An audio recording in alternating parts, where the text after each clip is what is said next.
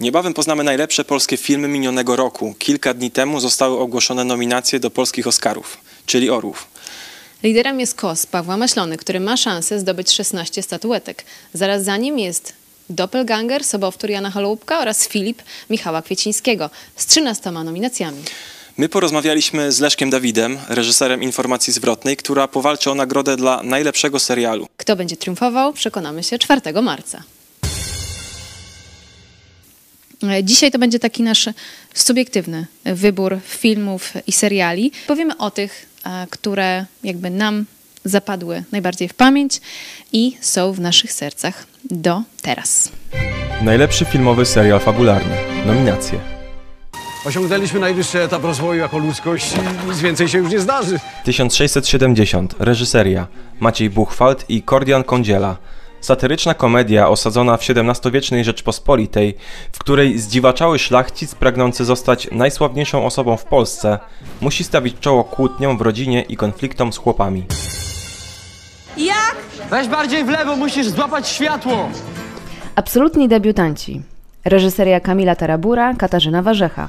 Dwoje przygotowujących się do studiów przyjaciół z dzieciństwa poznaje podczas wakacji nad morzem początkującego sportowca, który budzi w nich nieznane dotąd pragnienia. Musimy wyjeżdżać. Wszystko tracę. Ludzi, szkołę. Infamia. Reżyseria Anna Maliszewska, Kuba Czekaj.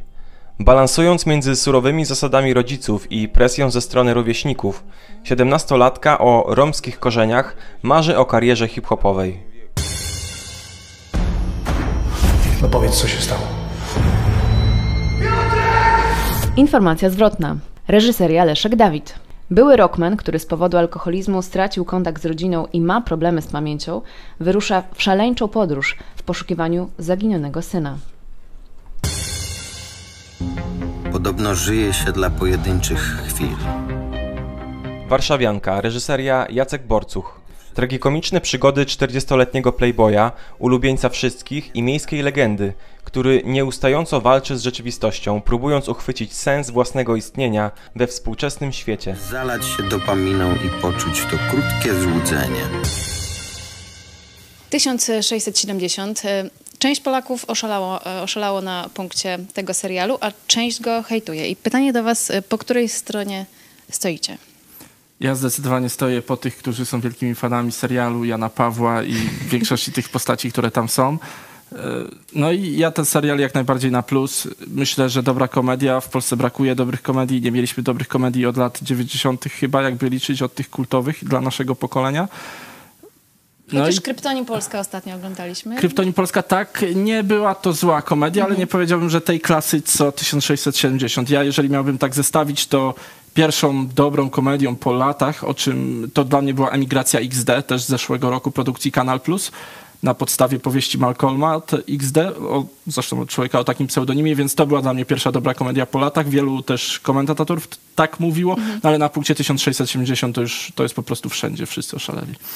No wszyscy, znaczy nie wszyscy oszaleli. No, No właśnie. właśnie. Ja nie oszalałem. Ale czy, no, ja, no ja też nie, no to jest może... Ale, nie no, jestem bo- hejterem znaczy, jesteś. tego filmu. Nie, mi się on, znaczy nie mam czegoś takiego, że skończę oglądać ten jeden odcinek i już mnie ciągnie do następnego. Po prostu nie, nie jestem w stanie jakoś się wkręcić w ten serial, ale podobają mi się niektóre teksty. Yy, Myślę, że też może przytoczymy jakieś potem, najlepsze. No zaraz was tak zapytam. e, tak, no jakby to jest taki, też czytałem gdzieś taką wypowiedź ciekawą w internecie, że to jest taki film zmarnowany, czy serial zmarnowanych szans, że rzeczywiście e, pomysł bardzo dobry z tym, żeby zrobić jakby komedię z tych, e, e, z, okres, z tego okresu czasu, kiedy Polska już tak upada, no i pokazać te takie, e, w taki śmieszny sposób te tragiczne jakby przyczyny tego upadku.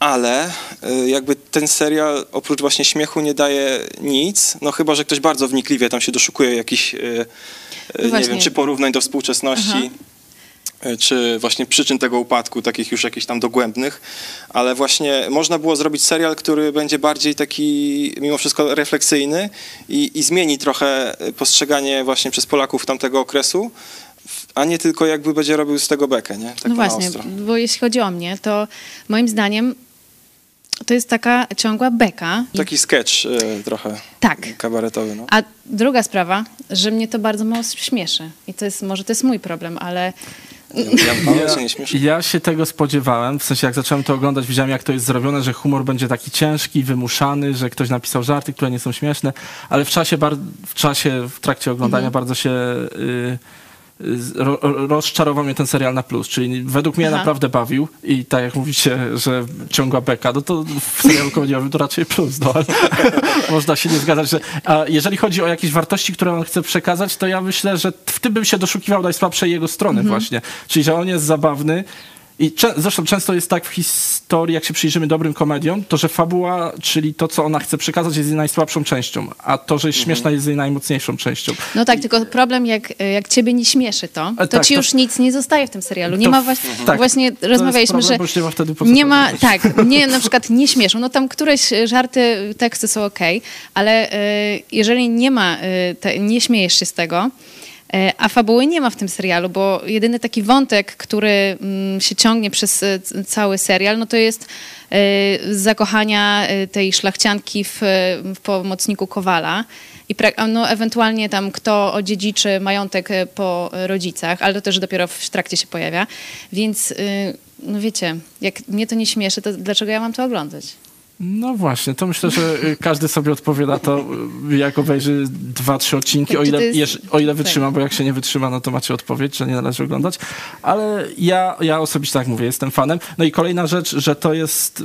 Mm, Prawie powiedzmy jakby sitcom, więc tak na przykład w The Office y, w amerykańskim, który, do którego 1670 jest bardzo często porównywane, że główny szlachcic Jan Paweł to jest taki Michael Scott, tylko że w, w XVII wieku i w Polsce, co jak się oglądało The Office, to nie da się tych podobieństw Ale on jest naszym zdaniem za bardzo przerysowany. On jest po prostu Taki tak, jak Michael Scott. no ale to tak do granic możliwości przerysowany, że to w ogóle no już przestaje, dla mnie przestaje być śmiesznym. Mi się to akurat nie podobało, ale dużo było takich aspektów przeniesienia współczesności w tamten ówczesny Mhm. czas. Na przykład jakiś drewniany smartfon i prze... Wiecie, To jest słabe, no sorry. No to jest To, to jest słabe, ale... Ale to jest taka ko- konwencja, no to nawet nie jest, to, to nie jest śmieszne, nie ukrywam, to nie jest śmieszne, ale to jest konwencja. No ale Ale Albo rzeczywiście jakieś właśnie... plakaty na Ale ścianach w stodole. sam to, że on jest takie w- co jakiś czas podprogowe żarty do młodego pokolenia robione z Tak. memów właśnie, czyli że Tak. on jest Janem Pawłem i tam... Właśnie, to jest chyba najśmieszniejsze, że Tak. nazwanie głównego bohatera Janem, Janem Pawłem, I, to, dokładnie. to jest, to jest chce być dobre. najsłynniejszym Janem Pawłem w historii To Polski. jest dobre. I yy, no dobrze, I, a aktorstwo? O, aktorstwo super. Tak, Gdyby nie Bartłomiej Topa, to moim zdaniem byłaby w topa, jeśli chodzi o ten serial. y, tak, ja jestem, w, zresztą c- cała ta familia ich nienormalna mi się podoba, w sensie każda postać zagrana. Może najmniej jest tego najstarszego syna, on ma najmniej, bo on później gdzieś tam wyjeżdża, coś znika, Tak. ale to w ogóle y, nie umniejsza, że w- cała rodzina dla mnie na plus. A przy Katarzyna Herman jako żona Tak, tak, y, t- jest też. świetna. No a głowa rodziny myślę, że wypada najlepiej. Objawienie tego serialu Michał Sikorski. Sikorski. Mhm. Chyba pierwsza taka poważna rola. No, Sonata I- też jest jego... Wielu widzom się podobał i Tak. krytykom myślę, że też. Tak, i jego charakteryzacja, zagranie tego i sparodiowanie kleru. I najlepsze teksty? O, najlepsze teksty. Najlepszych tekstów jest całe mnóstwo dla mnie osobiście.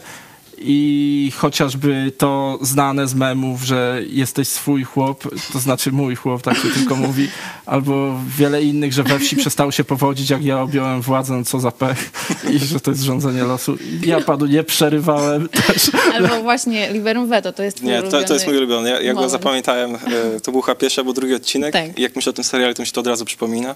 Właśnie jak było posiedzenie Sejmu zwołane i nasz Jan Paweł, główny bohater, też się wybrał na to posiedzenie. No i potem po powrocie, no to już tak wszystkim się chwalił, że e, wygrał każde głosowanie.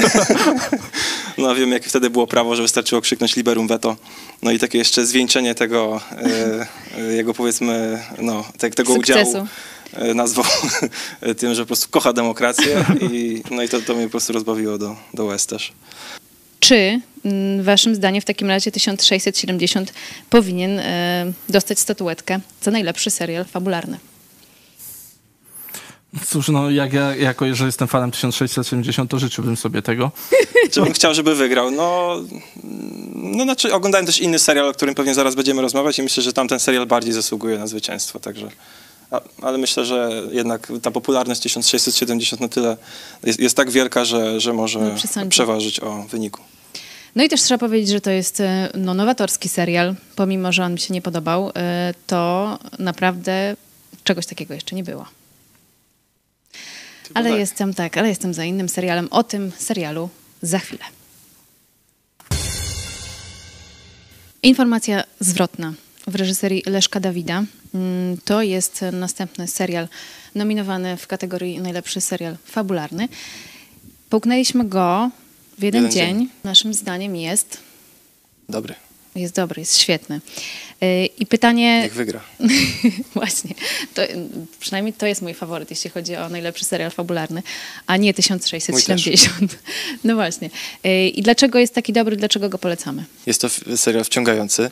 Oglądasz go też z wielką uwagą, bo mm, w zasadzie też to jest trochę taki serial kryminalny, także tam w zasadzie każde zdanie może mieć jakieś znaczenie i przez to myślę, że ten serial dużo zyskuje, no ale też wiadomo porusza ważny, ważny problem. Ważny, ważny problem. E, Na ten temat e, rozmawialiśmy z reżyserem e, informacji zwrotnej Leszkiem Dawidem. On mm, trochę pokaże nam, jak wyglądały kulisy tworzenia tego filmu, jak wyglądała współpraca mm, z głównym aktorem Arkadiuszem Jakubikiem i też współpraca z Jakubem Żulczykiem na podstawie powieści, mm, którego ten serial powstał.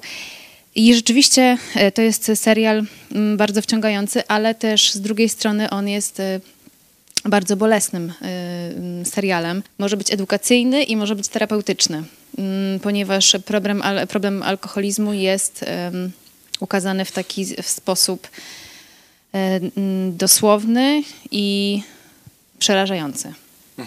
Więc e, myślę, że to jedna z lepszych pozycji, jeśli chodzi o ten temat alkoholizmu. Nasza krótka rozmowa z Leszkiem Dawidem.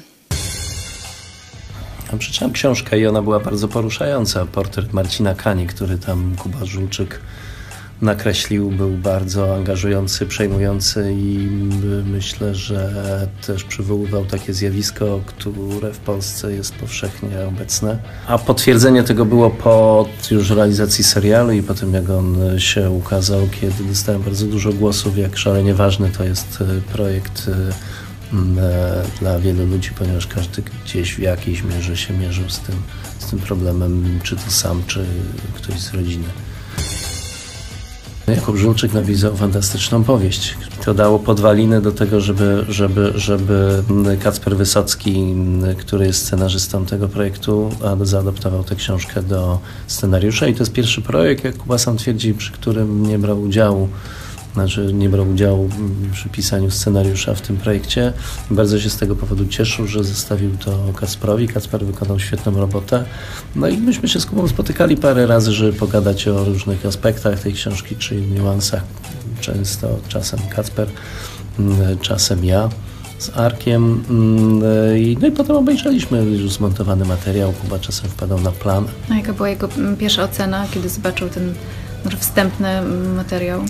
Była- bardzo pozytywna. No, wstępny materiał nie jest skończonym e, dziełem. Jest, brakuje w wielu miejscach muzyki, brakuje jeszcze jakiegoś rytmu i też pokazujemy go na takim etapie, żeby jeszcze skonfrontować z odbiorcą, e, a w tym przypadku z Kubą, szczególnym odbiorcą. I, I jest tam jeszcze przestrzeń do tego, żeby coś zrobić, więc yy, mam parę jakichś drobnych sugestii. Myślę, że też jakoś odetchnął z ulgą, no bo to zawsze jest jakiś rodzaj niepokoju i niepewności, co z tego wyniknie. A co było dla Pana najtrudniejsze podczas y, y, tworzenia? No tego chyba jakoś przejść przez tę drogę z Kanią. Kania nie jest łatwym zawodnikiem, nie? I takie obcowanie z, z Marcinem Kanią, w sensie z postacią, z jego rozedrganiem i, i, i, i, z tym całym mikrokosmosem, który w to w, wprowadza, było proste, ale szukaliśmy jakiegoś takiego klucza właśnie w tym, e, w tej jego desperackiej próbie mm, odkrycia prawdy, czyli de facto dotarcia do tego swojego zakłamanego wnętrza i przyznania się, że tak jest, więc to budziło jakiś rodzaj empatii w stosunku do bohatera. Czego się tak bardzo bałeś? Wiem tyle, że przyszli po niego, rozumiesz? A jeszcze zapytam o współpracę y, z Arkadiuszem Jakubikiem. Jak się Wam współpracuje, jak Pan to opisał?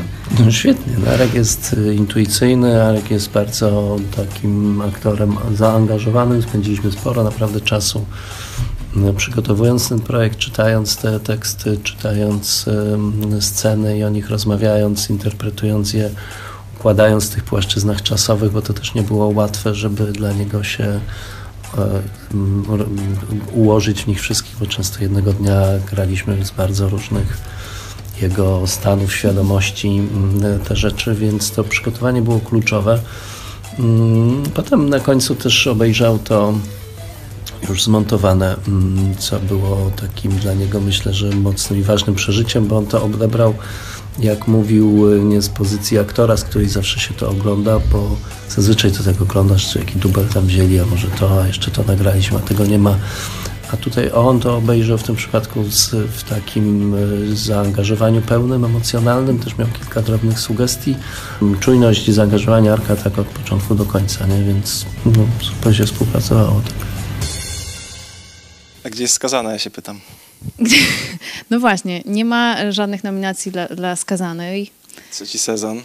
Najlepszy Pierwszy sezon. i drugi też się obu chyba. bez nominacji. Może czekają, aż e, skończą cały, całą produkcję. Jeżeli skończą. Wtedy się posypią Oscary. Tak, no pytanie właśnie tutaj do Polskiej Akademii Filmowej. Gdzie jest nominacja dla skazanej? Nie ma. Nie ma nic. Najlepszy film. Nominacje.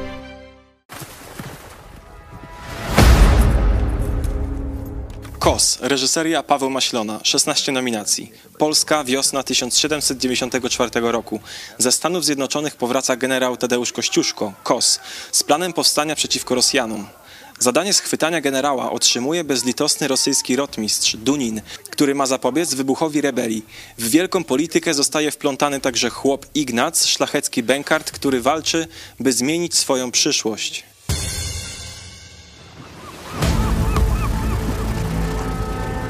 Doppelganger Sobowtór. Reżyseria Jan Holoubek. 13 nominacji. Koniec lat 70. Agent służb specjalnych PRL przejmuje w zachodnich Niemczech tożsamość innego mężczyzny i rozpoczyna budowanie swojej kariery szpiegowskiej. Film jest inspirowany prawdziwymi wydarzeniami.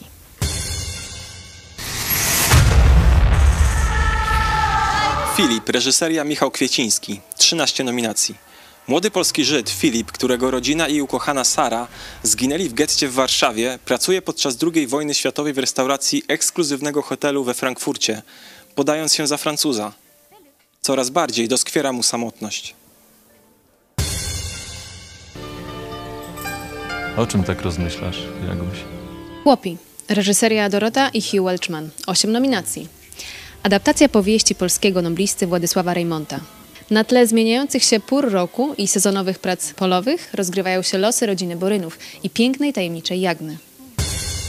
Na pewno się przydam, mogę cokolwiek robić. Mam całkiem dobrą kondycję. Zielona granica, reżyseria Agnieszka Holland, 6 nominacji. Film opowiada o sytuacji uchodźców na polsko-białoruskiej granicy. W kolejnych czterech częściach przedstawia trzy perspektywy uchodźców, Straży Granicznej i polskich aktywistów. Główną bohaterką jest psycholożka, która postanawia dołączyć do wolontariuszy na granicy. 300 dollars now. Bez y, zbędnych wstępów zaczynamy od Kosa. 16 nominacji i pytanie, czy zasługuje na aż tyle, moi drodzy. Kos, y, jeden z moich ulubionych polskich filmów ostatnich lat, a że... Czyli no nie- ostatnich lat. Ostatnich lat, tak. Nie jestem wielkim fanem polskiego kina historycznego, niestety. No to nie był stricte taki ortodoksyjny film historyczny, jak wiemy i jak też rozmawialiśmy wcześniej, ale mój zdecydowany faworyt, jeżeli chodzi o, o zestawienie i naprawdę zostałem wielkim fanem tego filmu.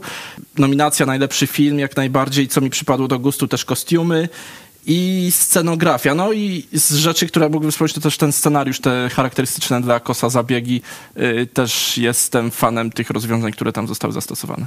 No właśnie, y, scenariusz y, Michała Zielińskiego, który też został dostrzeżony jako odkrycie roku, czyli ma szansę na dwie statuetki. Stąd tak dużo tych nominacji pewnie. Bo jeszcze mamy też, e, znaczy dobrą obsadę ogólnie w tym filmie, mi też on się bardzo podobał. Bartosz Bielenia, Agnieszka Grochowska, Jacek Braciak, Robert Więckiewicz, Piotr Pacek. Piotr Pacek. I tu jest razem aż ile? Pięć. Pięć nominacji. E, Dla Tak, sa- dla za- dla samych aktorów. No, jestem tak dosyć mocno przekonany, że Robert Więckiewicz ma szansę na e, tą drugoplanową rolę męską, czyli tego pułkownika Dunina, którego grał. A jak, Świetna e, kreacja. Jak, tak, jak oceniacie Bartosza Bielenie, bo też ma szansę na e, najlepszą główną rolę męską. Czy was przekonał w, w tej kreacji e, chłopa, Benkarta, e, Ignaca? Tak, to była jedna z też, zresztą tam dla mnie większość tych postaci, które grają główne skrzypce, to raz, że są ciekawe, dwa dobrze zagrane, więc dla mnie był przekonujący. Ta jego cała ta dramatyczna historia, jak on ma problemy z tym swoim bratem, zresztą też jego brat, też mi się ta rola jak najbardziej Piotr podobała. Pacek. Tak, ale jak najbardziej tak. Myślę, że jestem na tak, jak był przekonujący i tak, gdybym miał wybierać, myślę, że wybrałbym jako najbardziej moją ulubioną rolę w tym filmie y, Więckiewicza i to, Mhm. jak odtworzył postać y, Rosjanina, ale tak, ten, jak najbardziej tą rolę chłopa też, y, też zapada w pamięć. Jeśli chodzi o najlepszą e, główną rolę męską, to Bartosz Bielenie jednak przegrywa moim zdaniem z Leszkiem Liechotą ze Znachora. Szkoda, że nie ma tutaj Michela, który grał Domingo. To już by było za Myślę, dużo. Mógłby dostać za najbardziej oryginalną kreację, bo w polskim filmie historycznym historyczna No postać czarnoskórego, która w dodatku Tak, tak, tyle wnosi powiewu świeżości, to naprawdę na plus. On mi się najbardziej podobał w tym filmie. Główne e, walory tego e, filmu według was? E, Dla mnie na pewno to, że on e, jakby przywołuje taki trochę amerykański westernowy styl. Myślę, że to jest coś, czego jakby w polskim kinie za dużo nie ma. Mhm, Tak, ja też te zabiegi jak najbardziej na plus oceniam. Y, Dodatkowo te takie pretensje, które gdzieś tam się pojawiają, że to jest my się jaramy, że ktoś się inspiruje Tarantino i powinniśmy tworzyć nowe, kreatywne, ale warto zwrócić uwagę, że przecież na zachodzie, w Ameryce wszędzie ludzie się inspirują Tarantino i Tarantino sam się inspirował, nawet na YouTubie można znaleźć, znaleźć pewne wycinki z poszczególnych filmów, z których Tarantino tak jakby zapożyczył całe kadry, sceny, ujęcia, więc No y, tej, tej awantury o to inspirowanie się nie rozumiem, ale ja jestem jak najbardziej na plus, bo no, to jest zdecydowanie powiew świeżości, jak dla mnie. I to nie jest kopiowanie, tylko inspiracja, moim zdaniem. Tak jak właśnie też Marcin mówił. E, Tak, i jeszcze rozmawialiśmy przed e, programem. E, Dla mnie największym walorem tego filmu jest e, ta przyjaźń, która się rodzi między polskim chłopem e, i e, amerykańskim byłym już niewolnikiem i że ten amerykański e, były niewolnik e, inspiruje tego chłopa do godności, pokazuje mu właśnie e, jak żyje wolny człowiek. I to jest też niesamowicie zagrane. Ta chemia między właśnie Michelem a Bielenią jest niesamowita. Lepsza niż między Michelem a mm, braciakiem. To, że Maślona to stworzył, tą chemię między tymi dwoma bohaterami, to jest moim zdaniem mistrzostwo świata, jeśli chodzi o Kosa. Ja bym jeszcze dodał przykład postrzegania wolności właśnie przez e, postać graną przez e, Michela, bo tutaj wiadomo mowa o e, Kościuszce, o powstaniu kościuszkowskim i o tej takiej odbudowie tej Rzeczpospolitej upadającej, ale tak naprawdę w zestawieniu z tym amerykańskim byłym niewolnikiem, no to dopiero tutaj można dostrzec tą przepaść między tym, jak właśnie on postrzega wolność i godność, a jak to postrzegają polscy chłopi. Także to był fajny taki kontrast pokazany, myślę, że na plus też do tego filmu. I jeszcze ostatnie pytanie, bo y, według ciebie, Marcin, to jest najlepszy film, y, czyli taki polski Oscar powinien iść do Kosa. Czy też Kos najlepszy film? No niekoniecznie. A dla, dlaczego nie? Dlaczego nie? Bo są inni dobrzy kandydaci też. No to co ci w Kosie nie pasuje? Spodziewałem się czego innego. Może brakowało trochę, jeśli mówimy już o takim, tych czasach kościuszkowskich i o tym e, powstaniu kościuszkowskim i tak dalej, no to na pewno brakowało mi trochę takich, takiej szerszej perspektywy na to, co się dzieje w Polsce. Nie zawężanie akcji do takiej powiedzmy małej grupy ludzi. Także trochę zabrakło mi takiego rozmachu w tym filmie. Jeśli chodzi o mnie, no to właśnie mm, coraz bardziej się y, właśnie myślę o tym, że może jednak KOS powinien tą statuetkę mm, dostać, ale mam też inne typy. A jakieś minusy, no to ten film jest mało pozytywny, ale z drugiej strony, tak jak mówiłeś w recenzji, to nie jest film, który ma przedstawiać e, optymistyczną wersję e, historii, tylko e, prawdziwą wersję historii. Ja jestem rozdarta, jeśli chodzi. No, Kos jest świetny, ale czy powinien być najlepszym filmem e, polskim w tym roku? No to jeszcze nie wiem, może pod koniec programu e, się dowiemy. Ja w każdym razie bym się nie obraził, jakby został, tylko tak mówię, że... Też, no nikt się nie obrazi. Nie, no bo to jest świetny film. No tak. Dokładnie. To idziemy dalej. Chłopi też są nominowani do najlepszego filmu. Dużo nominacji. nominacji. Drugi mocny kandydat do najlepszego filmu. To właśnie to jest ten kandydat, o którym myślałem, że on wygra. Polski kandydat do Oscara, ale ostatecznie nie zdobył nominacji. Z drugiej strony jest to bardzo nowatorskie kino. Mm, Te kadry były na początku sfilmowane, później namalowane Tak, w stylu na, na Józefa płótnie i i artystów innych realizmu. artystów. Y, tak jak twój Vincent, y, poprzedni film y, tego duetu, ale tak jak rozmawialiśmy, to już było. Że to jest jakby... mm, No tak, ta forma już była. Ta forma Bo już nie jest tak nowatorska. Twój Vincent był z kolei rysowany w stylu tych obrazów Vincenta van Gogha. Także Tak. I on nominację do Oscara uzyskał. Tak. Chłopi I już nie. został bardzo dobrze przyjęty. Mm, I w Polsce, i za granicą.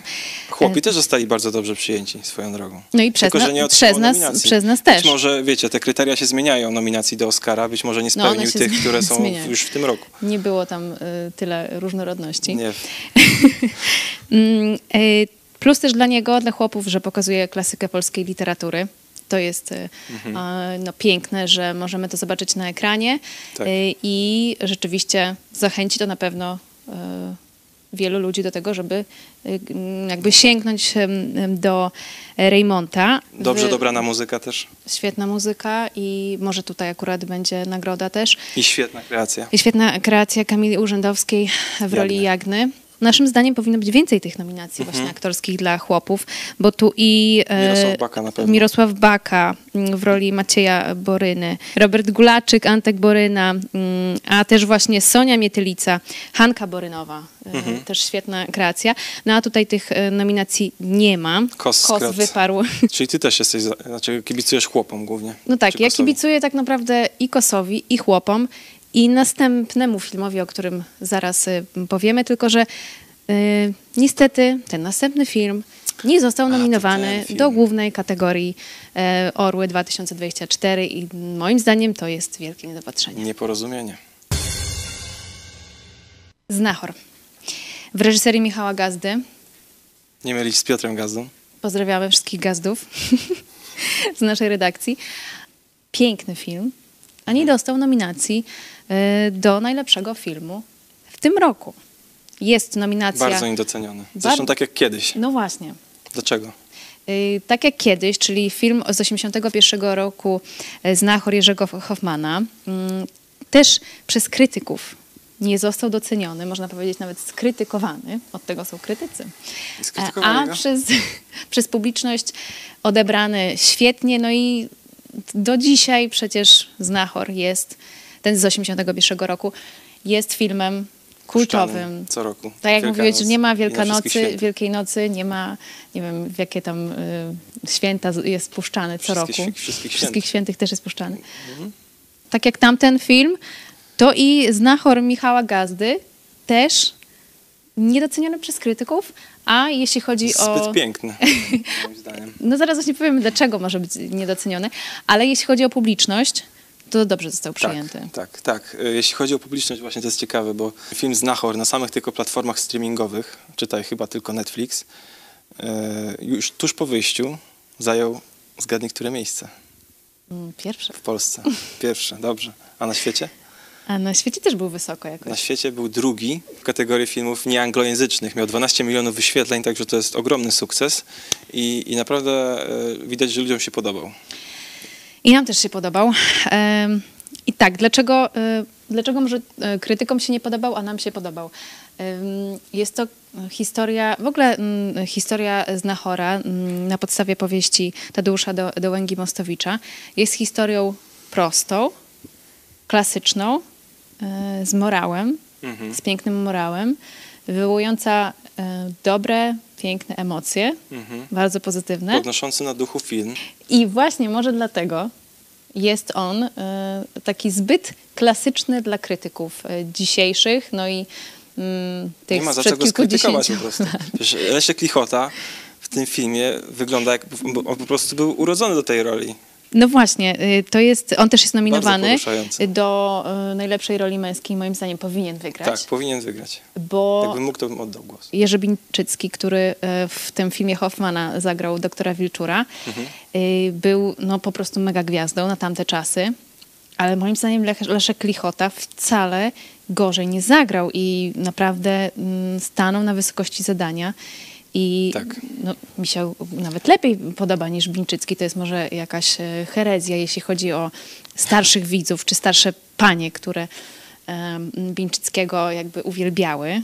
No właśnie, z jednej strony miał trudniej, no bo musiał No jakby miał trudniej, no. odegrać rolę, którą już ktoś kiedyś świetnie odegrał, ale z drugiej strony krytycy powiedzą, że on miał łatwiej, no bo on w zasadzie mógł sobie obejrzeć film i zagrać tak samo. A może poprawić to, co tamten zrobił y, gorzej i dzięki temu No ale wiesz, widzisz, no nie to tak musiał jakby- tak tworzyć sobie w głowie tej Mhm. kreacji. y, Wiem, postaci. wiem, ale wiesz, z drugiej strony to tak jakby e, robić e, drugi potop albo drugiego Bravehearta czy Gladiatora, no to to jest mega wyzwanie. A Mhm. Michał Gazda i Leszek Lichota, ten duet znany już na przykład z Watachy, Mhm. no to poradzili sobie naprawdę Świetnie. mistrzostwo. Szacunek. I, a nie zostali docenieni przez e, właśnie Polską Akademię Filmową, no to moim zdaniem na minus. My ich minus. doceniamy za to. My ich doceniamy i ludzie was doceniają. Rozmawialiśmy o skazanej, że jej nie ma w ogóle w tym Mhm. zestawieniu orłów, co nas trochę boli. I też jest drugie zaskoczenie. Akademia Pana Kleksa. Praktycznie pominięta. Hit. Hit został pominięty. To Tak. jest najbardziej popularny film, który wyszedł w polskich kinach po pandemii. Bo 2,5 miliona ludzi w Polsce już go zobaczyło. Na, to jest stan na 9 lutego tego roku oczywiście. No i zarobił, uwaga, 12 milionów dolarów ponad Dolarów dolarów w samej tylko Polsce. Jest w pierwszej dziesiątce na świecie na świecie. filmów, które najwięcej zarobiły w tym roku. Wiadomo, że to jest początek roku i tam Tak. jeszcze pewnie będzie dużo superprodukcji i tak dalej. W każdym razie zarobił ponad 12 milionów dolarów, a nie wyszedł jeszcze na rynek zagraniczny, także ma szansę jeszcze naprawdę zrobić furorę, chociaż wiadomo, że ten największy rynek, ta cała historia, przecież e, opowiedziana przez. Jana Brzechwę, jest znana głównie w Polsce. Rzeczywiście to jest zaskoczenie, że taki hit został praktycznie pominięty, bo zdaje się, że tylko za charakteryzację dostał nominację. Widać, że jest Tak. często rozbieżność między oceną właśnie filmów przez widzów, a przez krytyków. Ciekawe, z czego to wynika. No właśnie. Drodzy Państwo, dlatego mm, chcemy też y, Waszej mm, wizji tego wszystkiego, co się działo w polskich kinach, y, y, Waszych recenzji możecie pisać w komentarzach y, i będziemy się do tego odnosić. A my już chyba dziękujemy za dzisiaj. To był program Kontrkultura. Dziękuję bardzo. Ja i Eunika, że byliście z nami. Do zobaczenia. Do zobaczenia.